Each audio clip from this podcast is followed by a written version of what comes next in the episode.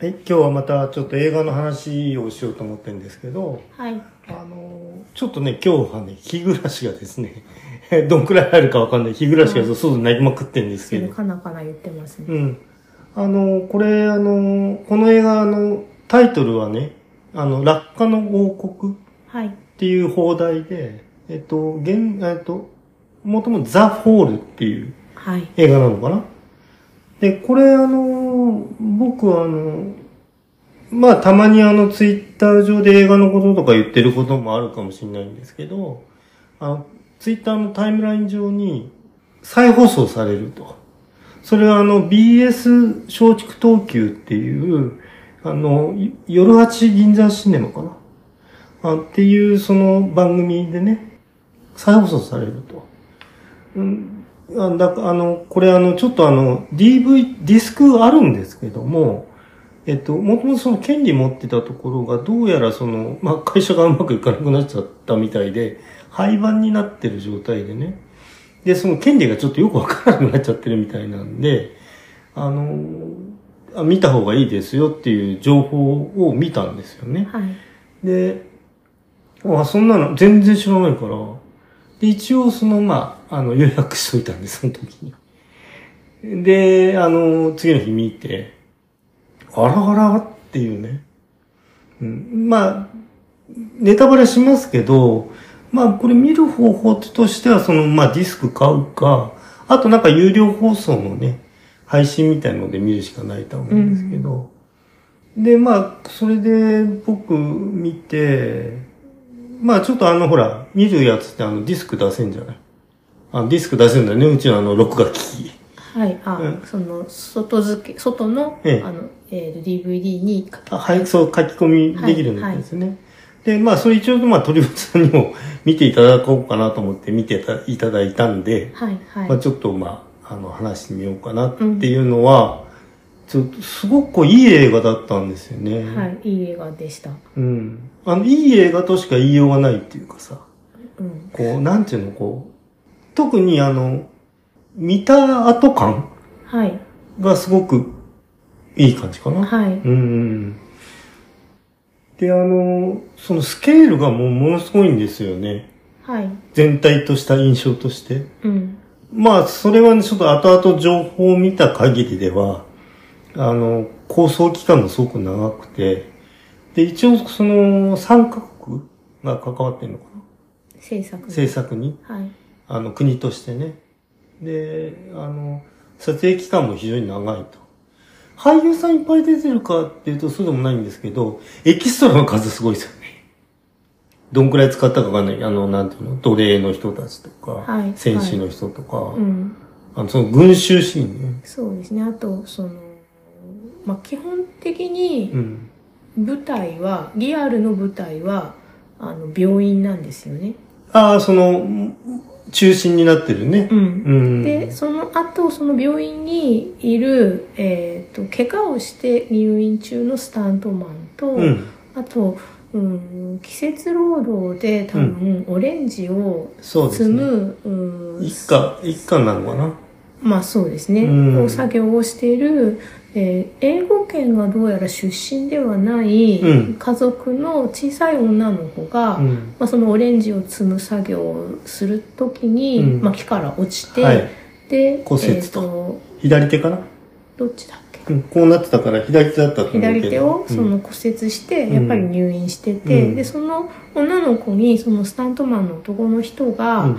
うーんとお話を、うん。空想のお話を語るってでその空想の内容が映像化されて、まあ、画面に出るっていう、そうですね。うんあの、よくまあ、あの、なんていうのかな、アニメーションとか漫画とかでも、えっ、と、その、実際の登場人物たちが話してるところで、誰かの空想になって、その空想の世界をドーって広げていくみたいなね、うんそういう描き方ありますけど、そういう感じですよね。はいはいうんうん。で、その、まあ、えっ、と、だから、その、とがきみたく、うんかかっていくのは少女だと。で、その関わりで、その、男性のスタントマンの人が出てきて、はいで、うんと、スタントマンの、その、空想の物語と、で、現実の病院の中と、今度少女の、あの、思いとかね、その空想世界の中でも混じり合っていくと。はい。うん。で、まあ、とにかくこの少女が、あの、一応設定は5歳ってなってましたよね。実際どうだか、役者やった人が何何歳かわからないんですけども、うん、と5歳っていう設定になったと思う。あ、5歳前かな。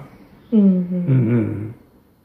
だから、あの非常に開演というか、名演というか、うん。あの、すごく良かったですよね、女あの女の子ね。そうですね。うんえっ、と、女の子の劇中の名前がアレクサンドリア。うんうんうん。で、そのスタントマンの人が、まあ、ロイ。ロイ。ううんん。で、あの、冒頭、その、うんと、撮影、まあ、それは、あの、冒頭からわかるわけじゃないんですけれども、あの、古いフィルムの撮影えーみたいなのがば流れてね。で、まあ、スタントシーンがあるわけですよ。橋のね、うん。機関車と橋のシーンが出てきて、っていうとこから始まってるんですけど、はい。で、まあ、ね、病院に入ってってね。だからその病院も最初、その病院の外観からうん。シーンがスタートしなくて、うん。子供たちがあの、まあ、建物の外観はあるんですけど、うん。それが割としっかりした大きい建物だけど、うん。それが何の建物なのか分かんなくて、うん。割とその大きなヤシの木を剪定してるようなシーンからうん始まっていて、うんお金持ちの家なのかなとかね。思ったりして、うんただその後子供たちが何人かうん個々のベッドうん。で起きるようなシーンから始まって、うん。じゃあその裕福なお家に住んでる子供たちなのかなって思って見ていくとただ、うんまあ、みんな綺麗にしてるしね小綺麗うんに。だけどそのベッドが粗末な感じ。うんうん。だから、これは孤児院なのか？とかね、ああ、まあまあ、そんな感じもね。うん。うん。でそのまあ、要するになんかこう、野戦病院じゃないんだけどさ、うん。あの、中身はね、外見はまあ、あの、別、綺麗なんだけど、うん、でそれでそのだんだん、うん。その子供たちが寝てるベッドが、全部こう絵が引いていて、はい。でたくさん並んでて、うん。でシスタうん。ーに当たる人がそのエプロンとかつけてて、まあ、看護婦さん。うん。過去のそのその時代における看護婦さんみたいな身なぎだから、はい。やっとこれはその病院でうん。子供が集団で、えっ、と入まあれられてる、入院している大きな部屋うん。なんだなっていうのがまあ分かっていく感じですよね。だその、その、画面の、まあ、アップと引きっうん。ていうのがもう、何度も何度もね、いろんなシーンでね、うん。あの、つね、あの、格闘してるシーンからバーって引いていくとか、はいはい。あの、そうするともう、ものすごいこう、えっ、と、塔のシーンだったりとかになってるっていうね。うん。うん。なんかそういう使い方がそう多かったですね。病院の中でもその病院のベッドを映してってるものをそのままカメラを右にスライドして、ですよね。その壁の断面を通ってあ部屋はいはい。の外の廊下っていうかポーチというか、うんうん。にこうカメラがシューって動く感じとかが、うんうん。まあ、ちょっとそのウェス・アンダーソンのカメラワークっぽいよねとか、うん。その、要するにそういうカメラワークというか、まあ視点の移り変わりですね。うん。そういうのも、まあすごくこう、ダイナミックに、はい、うんはい。あの、投入されてるっていうね。うん仕掛けだらけですよね。だからね。そうですね。その病院のシーンでは比較的カメラワークがその横に移動するようなことが多くて、部屋から部屋ええを見せたり、その部屋からその病院の外。に、その氷をね、納品に来る業者さんがいるとか、お見舞いの人が来ているとか、でね、その、バーってその氷移してるところの手前をいきなり自転車が横切るとかさ、うんうん。なんかそういうこう、視覚効果みたいなのもね、うん。割とまあ狭い空間の中の、うん。あの、まあいろいろなんかまあ計算がなんかすごくこう行き届いてるというか、うん。まあ、あの、ちょっとほら、そういうの、そういうの、なんていうの、関わってる人から見ると、ちょっとまあ過剰かなっていうこともあるのかもしれないけど、うん。ただ、あの、鑑賞するものとしては、うんあの、ああ、すごく楽しいなっていうね。うんうん。まあ、要するに、割とだから、えっ、と、撮影としてはなんか古い感じするのかな？まあ、時代が古いので、うん。その時代感に合った撮影ワークそうそう。って感じになってそうですよねるのかなとは思いうんました。それをちょっともうちょっとダイナミックにね、うん、だから CG は当然これうん。2006年だか8年かな？に公開されてて、うん。まあその撮影期間はそれなりにあったとしても、うん。最近の映画なんだけど、はい、そういう最新技術みたいなものが目立たないというか、そうですね、うん馴染ませるために使ってはあるけど、っうん。ていう感じでしたよね。うん。まあ実際にその世界遺産で撮影されてるところも多いんだと思うんですよね、うん。許可されたとこはね、はいはい まあそれはおいそれとね、うん。あの僕はぼっ壊しちゃいけないからさ。まあはい、うんうん。なんかなんぼかなんか断られたとこもあるみたいですけどね、うん。うん、あの申請しても。はい。要するにそのなんていうの？よとぎ話じゃないんだけどさ。あの女の子に、うん。あのそのロイっていうね。はい。あの負傷したスタントマンはい。がそのえっ、と本当はそのちょっと目的があってうん。えっ、とまあちょっと騙し騙しじゃないんだけど、手なずけて手なずけていくわけですよね、はい。女の子をね。その話に引き込んで、うん。これ聞きたいでしょ？聞きたいでしょ？じゃああれしてねっていう。つ続きを聞きたかったら、ええ。僕の頼みも聞いてって言って、はい、うん。で、その辺で女の子の方も、まあ、え多少葛藤がありながら、まあやっぱりお話楽しいし、うん、で、まあロイも好きだしね。そう懐いちゃったんですよね、うんうんうん。で、えっと、ちょっと疑問に思いながらも、あの、ちょまあロイの頼頼みも聞いていくと。はい、うん、そういうストーリーでね、進んでいきますけど。うんあとの、やっぱ女の子はその、まあ、さっきの氷の話じゃないけど、あの、子供らしいね、なんか氷ペロペロって舐めちゃうとかさ、うんそういうとこも非常にこう、可愛らしいし、うんえっと、表情とか、あの、セリフ回しね、うんもうすごくこう、なんていうのかな、自然で、うんうんうん。あの、ちょっと引き込まれちゃうという。なんかあの、えっ、と、なんていうの、くるみ割り人形とかさ、はいなんかそんな感じもしたのちょっとね。そうですね。くるみ割り人形は別にその誰かの話を聞かされるって設定じゃないんだけどけど、その、うん、クララでしたっけ、うん、夢の中でね。で、そのいろんな、えー、と民族のはい。そのパーティはい。ーがあって、で、あと何、ネズミ？そうそうそう。あの、基本はネズミのね。王様王様が出てきてとか、あと雪の女王みたいなのが出てきてとか。うん。で、おもちゃの兵隊とね。うん。あの、まあ、それ要するに頭の中にあるものが、うん。あの、夢の中を描くようにね。はい。あまあ、夢の中なんですけど、うん。で、いろんなとこ王子様旅したりとか。うん。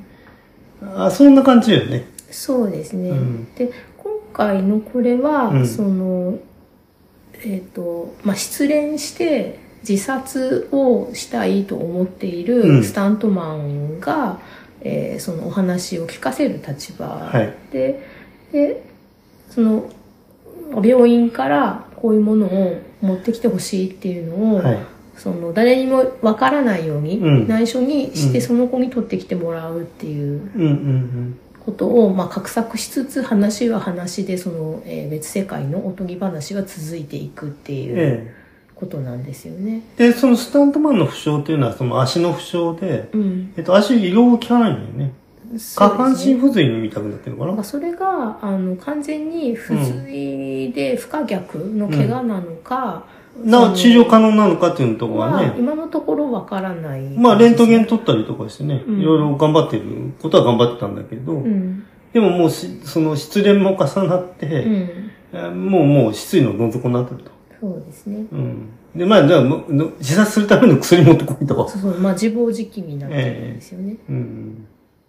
そうね、まあ、でまあ、実際にもらいに行くんだけど、もらいにっていうか取りに。取りにね、あ、取りに行って、その少女がね、うんあの、あ人目を盗んで、うん。で、でも、なんていうの？あの、文字の、はい。いいっていうのが3っていうふうに理解したんだかな？いや森でもともとあれ分子式なのかなって思ってて。はい、はい。えーとまあ、まあモルヒネを持ってこいってことになるんだけど、ええモルフィンっていうのをスペルで書いて、はいはいはい最後に多分すモルフィン3とかっていうふうに3って書いてあるんですよね。うんうんうん。だからそれは薬の瓶にそういうふうに書いてあるんだと思うんですけど、それを、その、この女の子は英語が母語ではないんですよね。そうそうそうそう。で、まあ3錠持ってくると。いっぱい入ってたはずそう、が。瓶を持ってきて、ただ、あの、渡されたメモにうん数字の3って書いてあったから、3錠でいいんだと思ってなのかな。うんそれで、その、3錠だけ瓶の中に残して、残りは捨てちゃって、そうそうそう。うん、そうじゃなかったのにって話なんだよね。そうそう、全部欲しかったのに、あ、まあ、ちょっと要するに、あまあ、ちょっと言葉言い過ぎかもしれないけど、まあ、致死量にそれで3錠では足らんと。そうだから昼寝には、これだったら昼寝はできるけど、うんうん僕が望んでる夜ぐっすり寝るはできないんだよね、みたいなことをね、言ったりして。いやーなんか、まあ、一応彼なりに気は使っていて、その、そういうことに協力させてるっていうふうにあそうだね。巻き込みたくないんだけけど、どっていでも。自分が動けないから、そう仕方どうになくかしてなんだけど、だからすごい抑えてるね、うん感情とかをね、うんあのそのアンアレクサンドラうんでしたっけ、の前では。で、まあ、そのアレクサンドラっていう名前からちょっとインスピレーションを受けたと思われる、あれ、なんていうの？その、ロイが語る物語。うん。で、そっちがこう、別世界でそう進行していくわけなんだけど、うんそっちもそ、そっちがまあすごい面白いわけよね。うんうん。よくできてるっていうかさ。うん。はい。で、そっちの方で、まあその実際の、うん。えっと、ロケとしては、あの、まあ砂漠とか、うん海とか、うん。うんと、そういう世界遺産みたいな古い場所？で、あの、古いこう歴史みたいなさ、うん。あと民族とか、はい奴隷とか、うん。そういうものがいっぱい出てくるわけよね。うん。まあ、ここはまあ、まあ CG じゃの、CG じゃなくてそれ当然無理よなっていう、こう、でっかいシーンはいっ。ていうのはあるけれども、まあ、なんかすごくこう、なんていうの？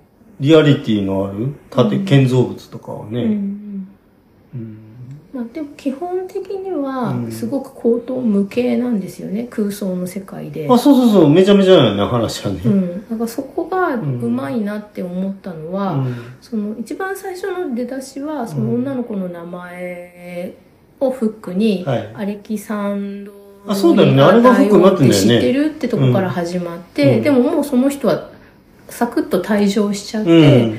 でそれで物語の中でえっ、と出てくる、まあ、悪役はいに復讐しようとしてる5人くらいの男の人たちの旅の話っていう風にそうですね。物語が変わって、えでその一番最初からあのリアリティがあるような世界にはものが揃ってなくって。その男の人がその女の子ロイが女の子に語るたびに女の子の中にその情景が生まれていく感じがすごく上手に映像化されてて、はい。何にもないところに何々がいましたっていうとその人がポンうん。ポンでもないけど、うんまあ、唐突に出てきて、うんで、その、シーケンシャルに語りで情報が追加されていくのと同時に映像にもそのディティールが追加されていく感じ。そうですね。あの、なんていうの、まあ、要するに、割とその色のない世界なところにさ、色がついていく感じとかさ、うん。ね、空間が広がっていく感じとうん、だか、から海がありますって言った時に、みんなが思い浮かべる海はいろいろなんだけど、はい。その後こういう海ですっていうたびに、うん。その頭の中に浮かんでる情景が修正されていきますよね。そうですね。でそこにインド人が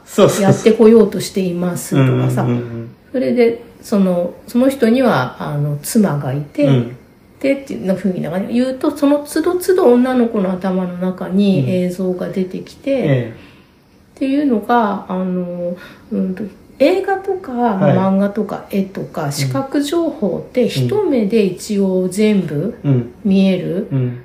ものなんだけど、うん。それをその、まあ、例えばその視覚に、えー、と障害があって、うん。音声ガイドで情景を得る人たちとか、うんうんうん。あとその音声でその暮らしてる人うんっていうのはその情報が一目でいっぺんには入ってこなくて、うんうんその言われた順番に物事が出てくる。はいはい。っていうのを、うんその、映像なんだけど、うんある意味体験できた感じがしうんますよね、これ。うんうんうん、そうですね。うんうんでそれでその語り手のロイはい。が割といいとこで話をやめるんですよねあ、。そうそうそう。見てる側にとってもはいはい映画を、はいこれは外で。ええええそこでややめない。で、まあそこでその少女の気持ちにも乗っていけるってそうそう。いうね。もっまたいと聞かせてまたいいとこでやめて、とか、どうして？みたいな風うんうんうんに言って。でね、あの、その、なんていうの？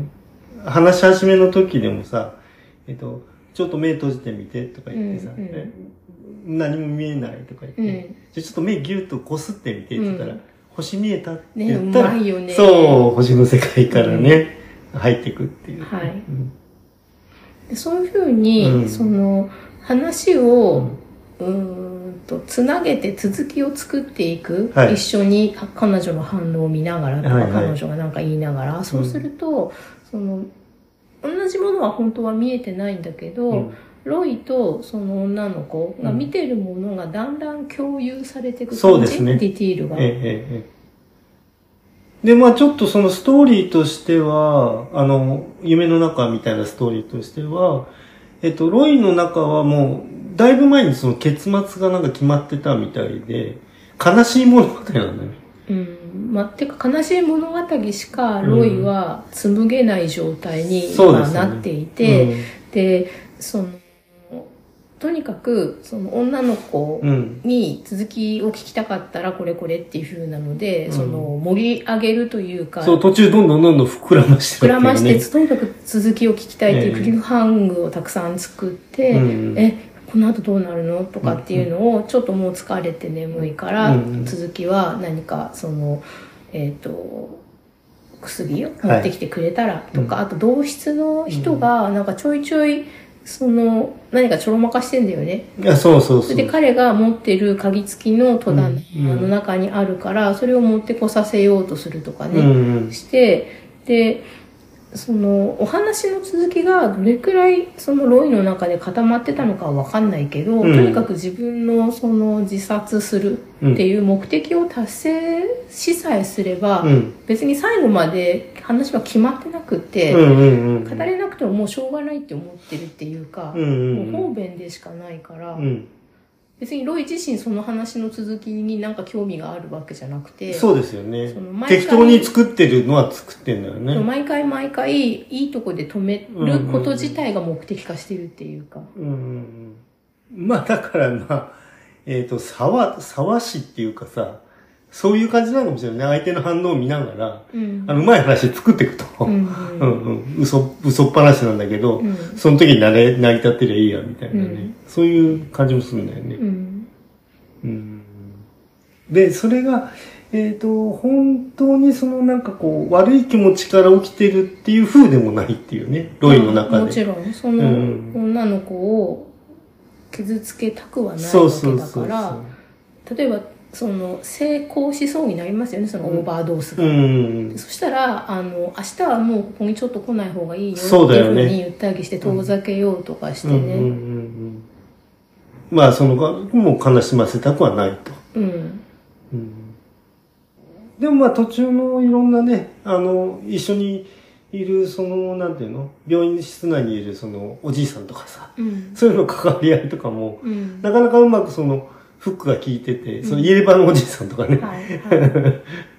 あの、それがそのまた夢の中の物語の方にも出てきたりとかして、うんなんかすっごい面白いよね。そうで、あの、まあ、オチがう、ん。とても、うんと、いオチというか、うん映画を見終わった後の感覚がとても良い映画なので、うん。後味悪くは全然ないんですよ、ね。ない、ないですね。うんそこがやっぱりすごいって思って、ええこの手の、だから設定そのものは、はいろんな作品に、過去の作品にあって、うんそうやって続きを聞かせてほしいって言ってる子に、その、続けてか、口頭無形な話を語っていったのを最後にまとめたのが、うん。まあ、あの、えっ、と、なんだっけ、アリス・イン・ワンダーあ不思議の国のあれですね。そうそうそうう。ん。の、あの、えっ、と、ドジソン？うん。ダニエル、なんだっけ、うーんとね。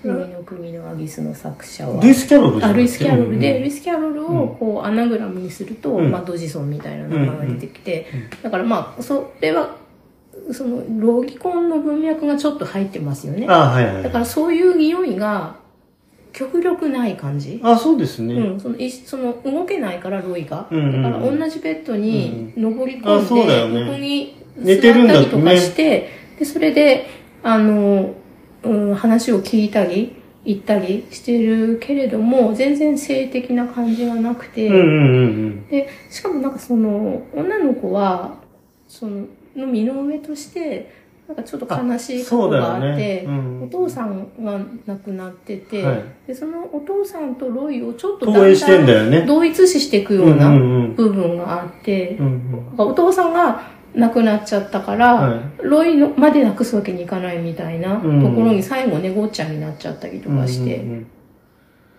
そうなんだよね。で、この、その、なんていうのかな。夢物語の方のはい。スケール感とかの建物感では、俺ちょっとね、その前にアニメーション見てるんで、はい。ちょっとなんかそっちがね、あの、なんていうの？重複してるっていうかさ、はいちょっとそういうスケール感の大きい映画なの、うん。アニメーション見たんで、うん。まあ、そのいろんなものがまだ混ざってるとか、じゃあこれを元になんか作ったものもあるのかもしれないし、あの、いろんな方法がね、あの、投影されてるっていうか、あの、あの、詰め込まれてる映画ですよね。要するにあの、スタントシーンの、えっと、映像とかも出てくるんですけど、それは、あの、昔のスタントのね、やり方。はい。あの、なんか車がさ、で、なんか、なんていうの？あの、急に、あの、機関車の前通り過ぎたりとか。はい。あもうのポーキーの頃の。あそうそうそうそう、はい。無声映画の頃の、はいあの、なんかパタパタとなんか空飛んでくるみたいなとか、うん。なんかどっかから飛び降りてみるとかさ、はい。ビルの間ピョン飛ぶとかね。うん。そういうのをこう、あの、なんていうのコマ送りの動きみたいな中でさ、はい。あの、だからそういうのも差し挟まれてて、まあ、最後のラストのシーンでね、あの、そういうのが集大成されていくっていうね、うん。あの、くるくるくるっていう。はい、うんまあ、あとシーンと、あと衣装ね。はい。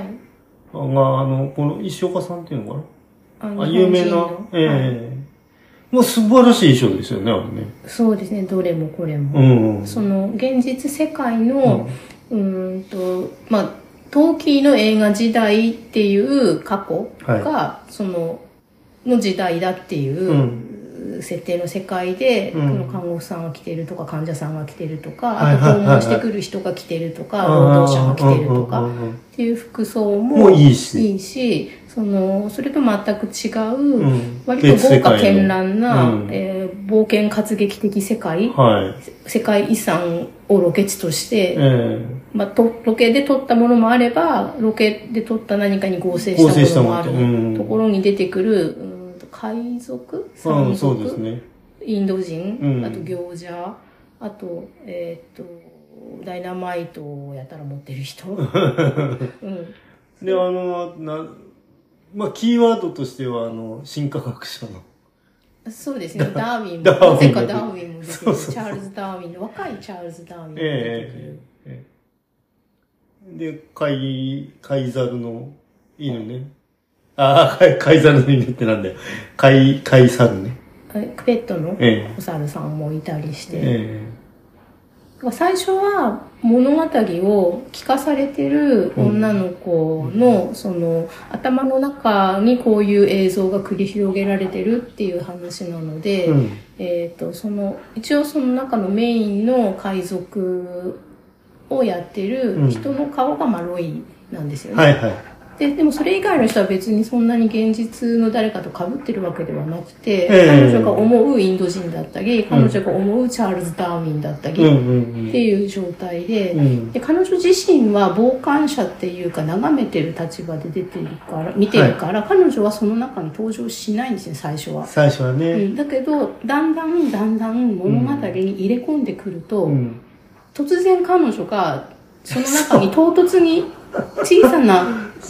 山賊として出てくるみたいになって、これはもう、だからその子にとってこのおお話が抜き差しならない状態になってるってことなんだよね。そうですね。自分ごとになっちゃってうんるっていう。うんうん。あそこはなかなかいいっていうか、あとさ、あの、なんだっけ。えっ、と、お姫様出てくるんだよな。はい、はい。あのお姫様よかったよね。あの衣装、なんていうの？なんか顔の前にすだれかかってるみたいなさ。あ、扇扇が二つ、うん蝶の羽を。えっ、と、ロイ役、えっ、と、ロイがあやってるその、なんていうのかな。山賊も、はいマスクしてるんだよ、最初ね。そうですね、解決ゾロみたいな。あそうそうそう。はい。それをこう、パーッと撮るシーンとかもね。うん。ああ、そうね。うん。まあいや、まあそれ見てるとわかるんだけど、最初からさ、うんそうだろうなっていうのは。はい。うんなんかすごくこう、あれだまあ、えっ、と、お子様から、はい。あのーまあ大人まで、あのー誰が見ても大丈夫なようにできてますよね。そうですね。うんその、大丈夫なようにできていて、うん。でもなおかつ、やっぱ若干トラウマにはなるかもなっていうような。うんあでもほらさ、あの、動画とか絵本とかってさ、もともとちょっと怖いフックみたいなのあんじゃん。うん。なんかそこがメタに、うん小さい時に見たあの、あれがトラウマになって大人になっても思い出すであろうみたいなうん。映像が埋め込まれてるんですよね。はいはいはい。血がなんかザーあって何かに滲むシーンとか、あとその病院で誰かがその亡くなって、でそれで周りに取り乱してる人がいるとかっていうのを窓から覗き見てしまうみたいな、うん。そういううん自分でそのいろんなことがコントロールできない無力な時代に。見てしまったトラウマな映像っていうものが多分いろんな人にあって、はいそういうものがメタに埋め込まれてるような印象でしたね。本当にその子が辛い目に遭う、うん多分その子が見たであろう本当の自分が住んでたお家が燃えて、うん。お父さんがっていうような、はいあの、怒った、怒った人たちアングにってさ、リーピープルとかなんかふうに言ってたけど、家燃やす、馬が盗まれちゃうとね。うん。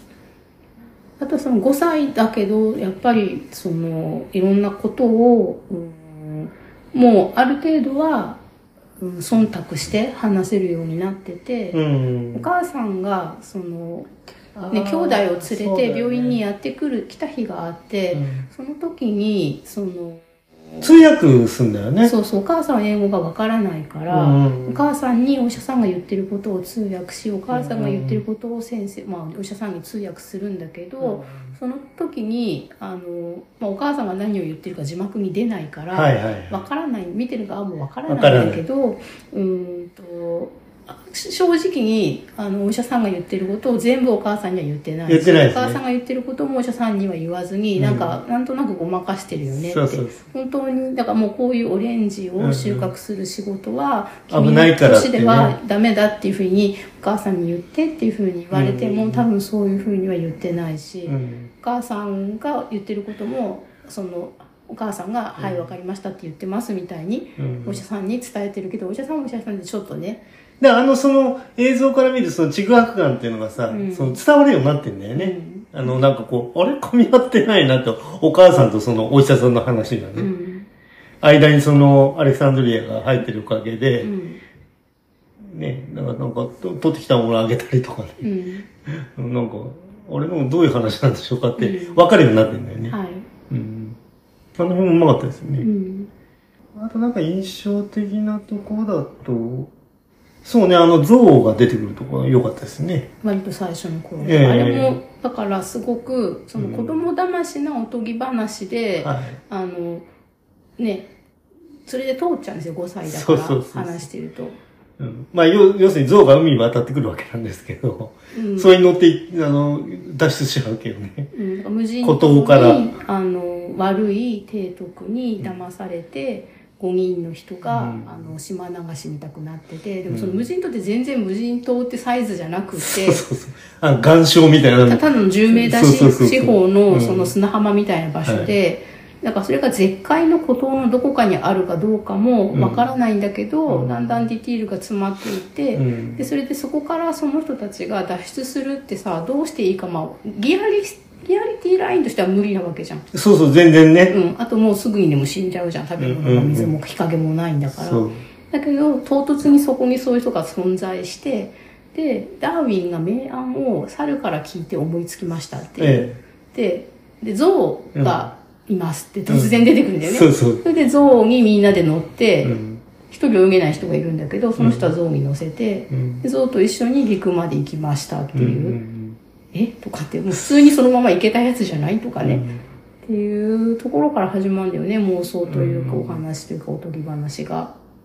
うんでもその映像が象がね、本当に海の中らしきところで泳いでいて、そ,、の周りにその衣装をつけた役者さんたちが、うんすごく上手に綺麗になフォームでとか、く水中でくるって回ったりしそう、ながら。水中のシーンもものすごい綺麗なんだよそうだねか。らそれが、その映像があまりにいいから、あ、そうそうそうそうそうそそのう。持ってかれちゃうんだよね。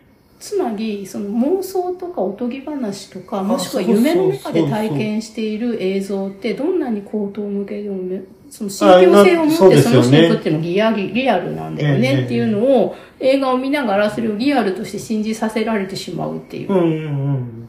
だからさ、その、ほら、映画ってだからこういうことかなってね、うん。すごく思ったわけよ。そう。だから、辻褄合ってないとか、なんか突然すぎるでしょううんって、うん言わせないうん説得力のある絵があればもうそれでいいんだってあ、いうそうことね。そうそうそうそう。うんで、砂漠のシーンとかだってさ、こはいれどうやって撮ったのみたいなね。うん馬ザー走ってくるとかさ。うん。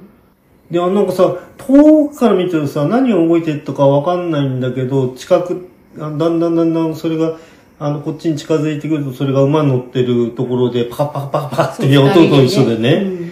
うん。そういう視覚、あ聴覚効果っていうのかな。そういうのもなんかすごく良かったです。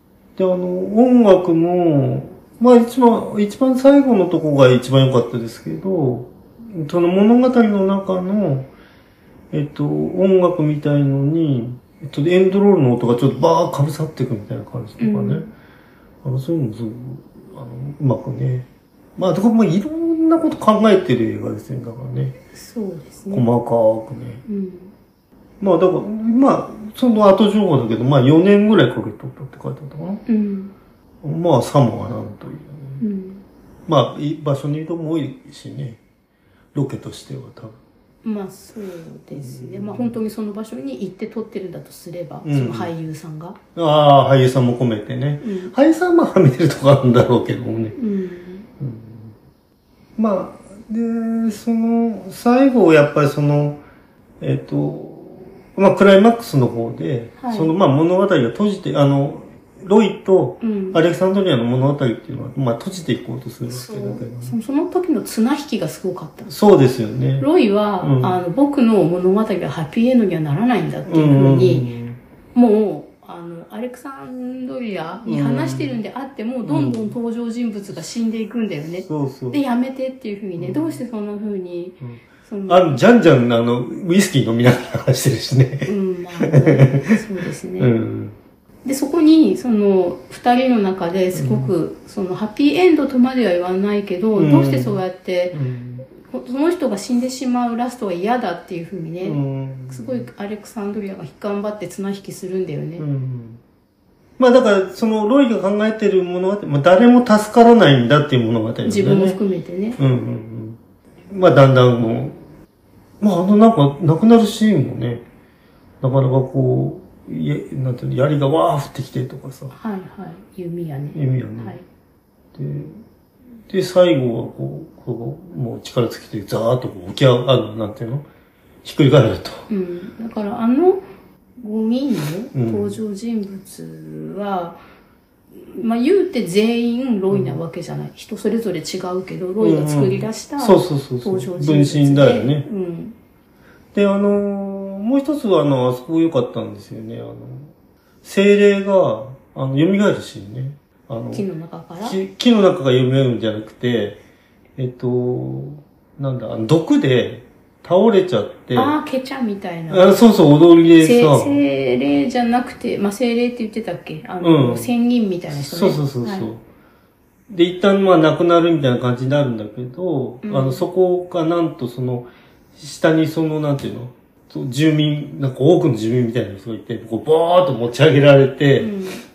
仙人を、の一族の人みたいな。ええまあ、原住民みたいな感じに描かれてますけど、うん。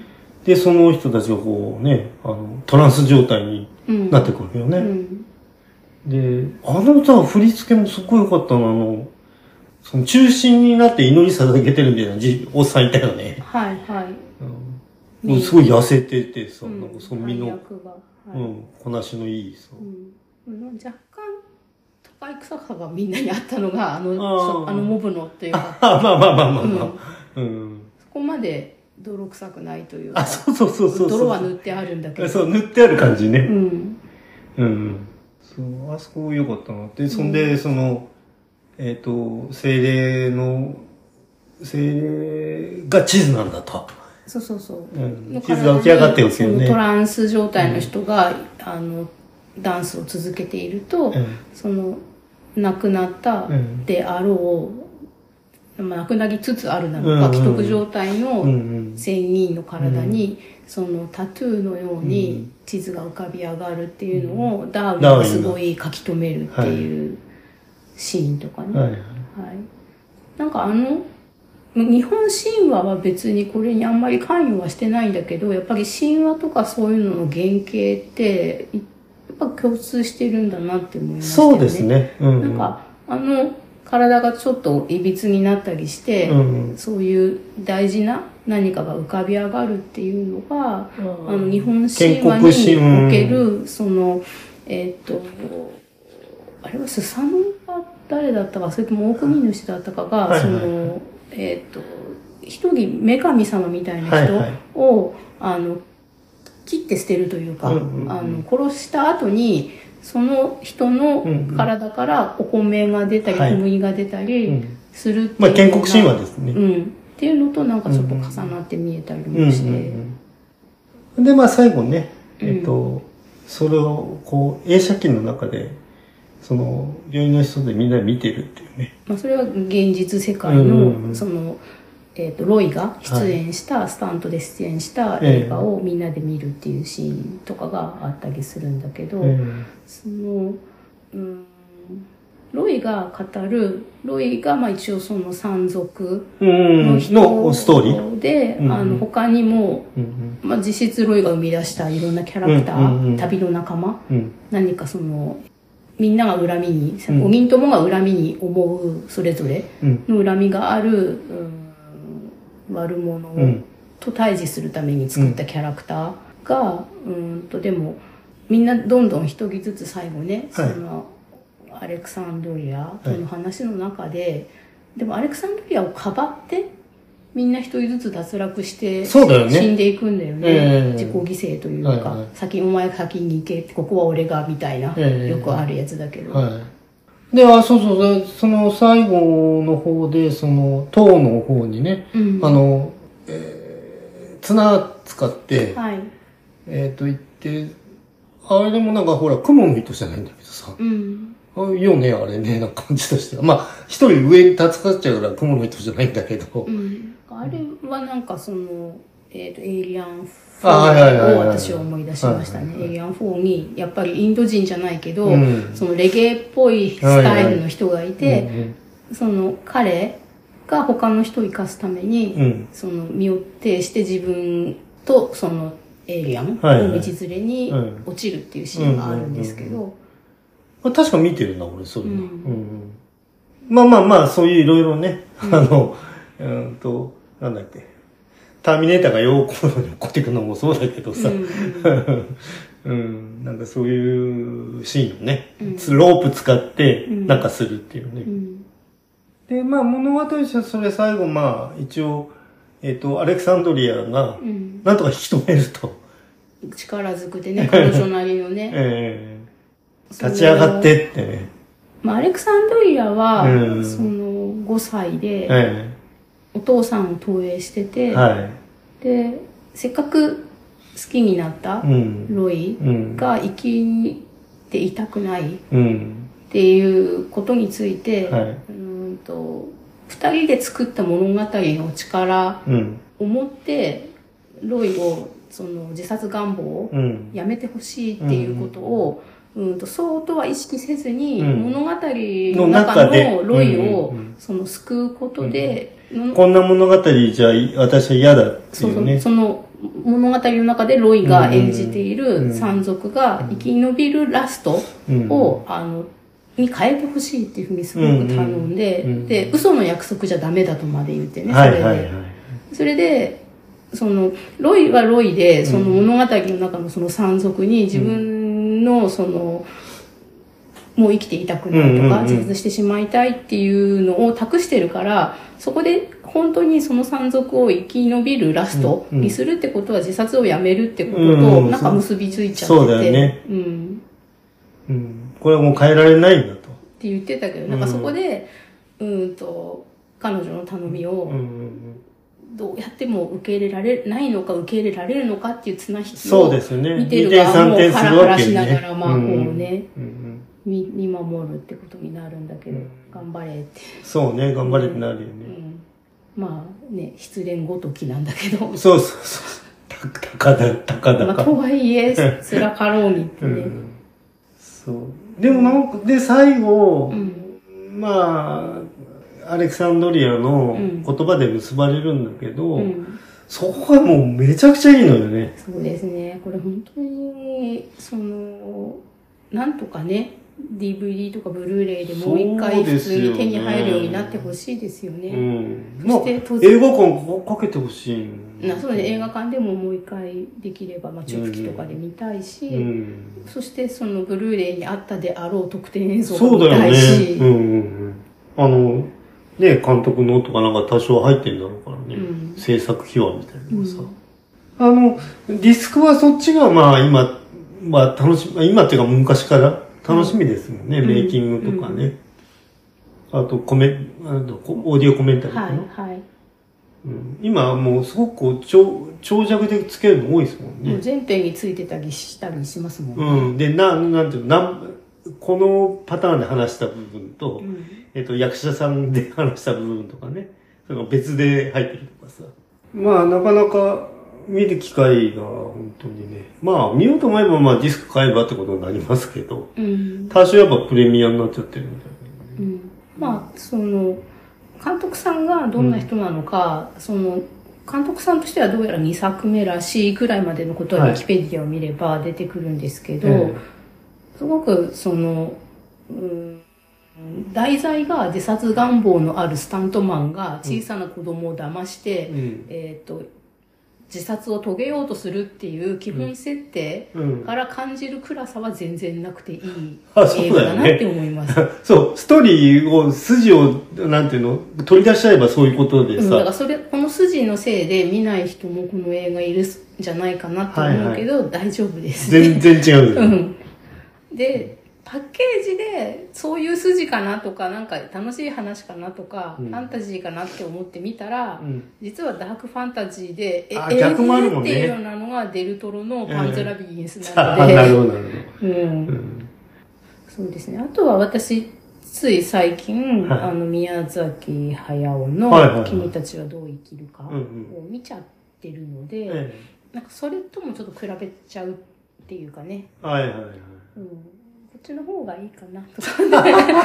別にそっちがダメっていうわけじゃないんだけど、じゃなくてううんん。その、見終わった感のうん。良さっていうのが、うん。あ、なるほどねう。ん。うん。やっぱなんかその、うん別に君たちがどう生きるかがタイトル通り説教臭い映画ではなかったんだけど、うんうんでもなんかその突き放してる感じとか、うん。はい。あの、姉妹仕事な感じというか、はいはいはい。っていうのはどうしてもあって、うん。だからこの映画は、こっちの、えっ、と、落下のの王王国国の方は、うん。あの、同じような作りにはなってるんですよね。まずはいはい。主人公がいて、うんうん。それで、あの、ちょこちょこ、その、幻想の世界にはいはいはい。行くみたい。な、現実は辛くて。えでもまあ戻ってきてハッピーエンドみたいな感じは同じなんだけど、その、やっぱなんかこっちの映画の方が見た感じもいいし、うんその幻想の世界も良かったような気がする。うん。それはなんかさやっぱり独り言じゃないからかなっていうふうにああ、思ないるほど。ね。はい。うん。そうね、最近まあいろいろ見てる中で、うんえっとさ、多少、なんかこう、うん？っていうところが残る映画がちょっと多かったんで、うんえっと、これはなんか、あ、こうすごくこう、ふわっとこう、こう、うまく包みましたっていうさ、うんうん。うん破綻なく。うん。あの物語は破綻してんだよ。めめちゃめちゃめちゃなんだけど、え破綻してるっていうか、その、ストーリーとして、あの、幻想シーンみたいなとこはまあ、バラバラになってんだけど、うん。まあでも、ヒュッとこうね、最後こう、ふわっとまとめて、うん。で、ベートーベン流すうん。そういうアクロバット的着地。っていうのがメタなアイコンとしてスタントマンとかね、スタントシーンってことでやっぱり埋め込まれてるように思うんですよね、うん。だからそういうの言葉で言われても、うん。なかなか納得できないんだけど、うん。そのこの映画の中のその最後の多分実際に撮られたであろうはい。過去のはいはいはい。狂気時代のスタントのシーンを見ると、うん。なんかその人生のアクロバットさ加減とかその間一髪ででも過ぎ抜けてやれてる感じとかうん。っていうのが言葉ではないもので説得感があるというか、うん。あそこよかったんだよ、そのさ、あの、うんと、ちょっとネタバレになるからあんま言わないけど、うん。ネタバレ、全部ネタバレしてるんですけど、はいあの、ほら、えっ、と、アレクサンドリアがさ、はい。農園で、はい。最後、オレンジをね、あ埋めてましたね。はいは あれも良かったんだよ、いなかなか。うんうんうんクスッとするというか、怖いというか。うんまあ、よくできたとにかく。うん、いい映画でした本当になんかその DVD に焼いて貸していただいて本当にありがとうございましたああ、そうですね。ううんん。そうそう。まあ見てみて、あの、僕、映画、まあ、もののけとかも最近やったの全部撮ってありますけど、うん。あの、別にディスクに出してるわけじゃないんで、うん。これはもうちょっとディスクに撮っというんた方がいいかなと思って。そうですね。本当にブルーレイがもう一回買えるようになるまではこうん。れしかないので、うん。そういう映画でしたね。はい、できたらその巻貝さんも君たちはどう生きるかをいや、まあそうなんですけどね。ごあこの間ちょっと見に行くことがね、いっぱいだったんだよね。夏休みだしね、うんはい、まあ、レートショーは空いてましたけど、最後のやつはね。うんまあ、まあ、ちょっとそこまでしてっていう、ちょっとまだちょっと元気が出ないというね。はい元気のある時に。うんえーこれはまあ行くことは行くと思いますけどね。はいもうちょっと空いてからね。うん、でもねそのパンフレットが発売になったり、今まで情報統制してたものがだんだんああ、出ちゃうとね、ね。出てきちゃうとじゃあ行ってみっかみたいな人がまたね増えるっていうああ、なるほど、なるほど。そうね。まあ、でも長くかかるだろうから。うんまあ、俺別に早く見たいわけじゃないからさ、今のところね。あはいはい、うんあまあまあ、全然別の話になりましたけど。うんじゃあまたね、映画は、見てやっぱ面白いですからね。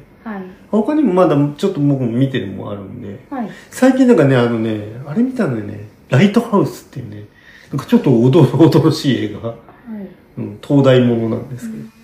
うん。なんか割と最近出たあのデビン・タウンゼントうん。の新譜のタイトルがライトハウスだったと思いああ、ますそうなんだ。ん。えー、あ、ちょっと結んでんのかいや関係関係はないと思いますけど、うはい。